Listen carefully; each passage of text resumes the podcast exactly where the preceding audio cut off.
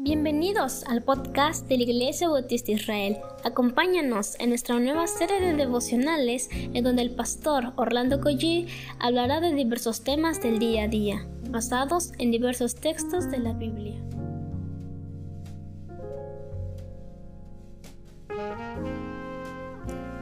Muy buenos días, damos gracias al Señor por este fin de semana que ya llegamos prácticamente a nuestros cultos de nuestras iglesias y bendecimos al Señor por ello.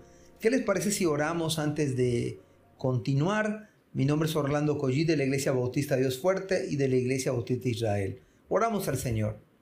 Padre, en verdad te agradecemos por una semana más que nos has permitido vivir, ver, ver Señor cada día el sol y disfrutar Señor de la familia y de tantas bendiciones. Ahora que vamos a disponernos a prácticamente estar en cultos, te pedimos que nos bendigas, Padre, que prepares nuestro corazón para este hermoso fin de semana. En el nombre de Jesús. Amén. Estamos en el capítulo 3 del libro de Nehemías y vamos a leer versículos 13 y 15. Le pido que si tiene oportunidad de subrayar allá en la Biblia, pues lo haga, porque va usted a ver cómo se repiten la palabra o cómo se repite la palabra restaurar. Dice, la puerta del valle la restauró Anum con los moradores de Sanoa. Ellos la reedificaron y levantaron sus puertas con sus cerraduras y sus cerrojos y mil codos del muro hasta la puerta del muladar. Reedificó la puerta del muladar Malquías, hijo de Recab, gobernador de la provincia de Ved a. Él la reedificó y levantó sus puertas, sus cerraduras y sus cerrojos. Salum, hijo de Colose, gobernador de la región de Mizpa, restauró la puerta de la fuente y él la reedificó y la enmaderó y levantó sus puertas, sus cerraduras y sus cerrojos. Y el muro del estanque de Siloé hacia el huerto del rey y hasta las gradas que descienden de la ciudad de David.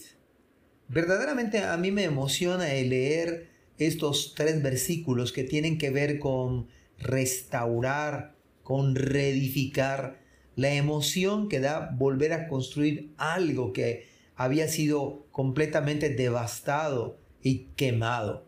La verdad es que debió emocionar al mismo Nehemías ver cómo la gente se involucraba y se involucraba y se empezaban a levantar las cosas que ya habían sido totalmente quemadas. Esto debió ser una alegría, un júbilo verdadero, un gozo indecible.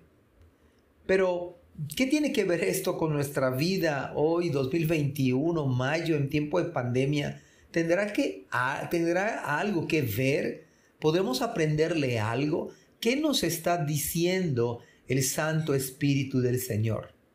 Me parece que estas palabras son claves restaurar, reedificar, enmaderar. Me parece que el Espíritu Santo nos dice al oído en esta preciosa mañana que hay muchas cosas en nuestras vidas que necesitamos restaurar, reedificar. El año pasado vino sobre Yucatán una lluvia histórica, horas y horas de lluvia. Aún las mejores casas sufrieron los estragos de la misma. Y fue necesario sacar los ahorros y restaurar, reparar, impermeabilizar muchos techos de nuestras casas y pintar paredes. Pero sabe que después de terminar esa impermeabilización, uno se siente satisfecho a pesar de que se tuvieron que erogar gastos que no estaban en ese momento previstos, pero fue necesario. Y después uno disfruta el hecho de haber eh, realizado esta tarea que corresponde a toda, a toda vivienda. Me parece que esta es una buena ilustración de lo que en nuestra vida cristiana constantemente necesitamos hacer cambios, ajustes. Y claro, tiene que ver con la palabra, con la ayuda del Espíritu Santo. Pero necesitamos cambiar. Constantemente se requiere restauración en la vida suya y en la mía. el lema de la reforma en la iglesia es que la iglesia siempre debe estar reformándose. En este sentido, los candados, los cerrojos, las puertas toman significado. Nuestra iglesia siempre tiene que cambiar para ser una mejor iglesia. No es posible seguir la misma inercia de la vida y querer transformar a nuestra nación. Tenemos que comenzar hoy en nuestra casa. Si queremos ver verdaderos cambios en nuestras vidas, tenemos que hacer grandes ajustes. Así que los conceptos de restaurar, reedificar, tienen todo sentido. Cuando pensamos en las cosas que requieren cambios, cambios de horario, cambios en, mi manera de leer, cambios en mis hábitos de comer, en mi hábito de comer, cambios en mi manera sedentaria para hacer ejercicio, ejercicios, ajustes en el trabajo, medidas, esfuerzo, a fin de ver algo mejor. Y por supuesto, donde ver la misma mano y gloria de Dios. Por lo tanto, es necesario cambiar. Si nuestras vidas están sufriendo la derrota espiritual, necesitamos hacer cambios de fondo. Si nuestra vida está en íntima comunión con Dios, aún así tenemos que cambiar. El apóstol Pablo dice, hasta que lleguemos a la estatura del varón perfecto, a la estatura y medida de Cristo. Dígame, si no, por más bien que esté usted y yo espiritualmente, si, no, si vemos a Cristo, dígame si no hay una necesidad de cambiar muchísimas cosas.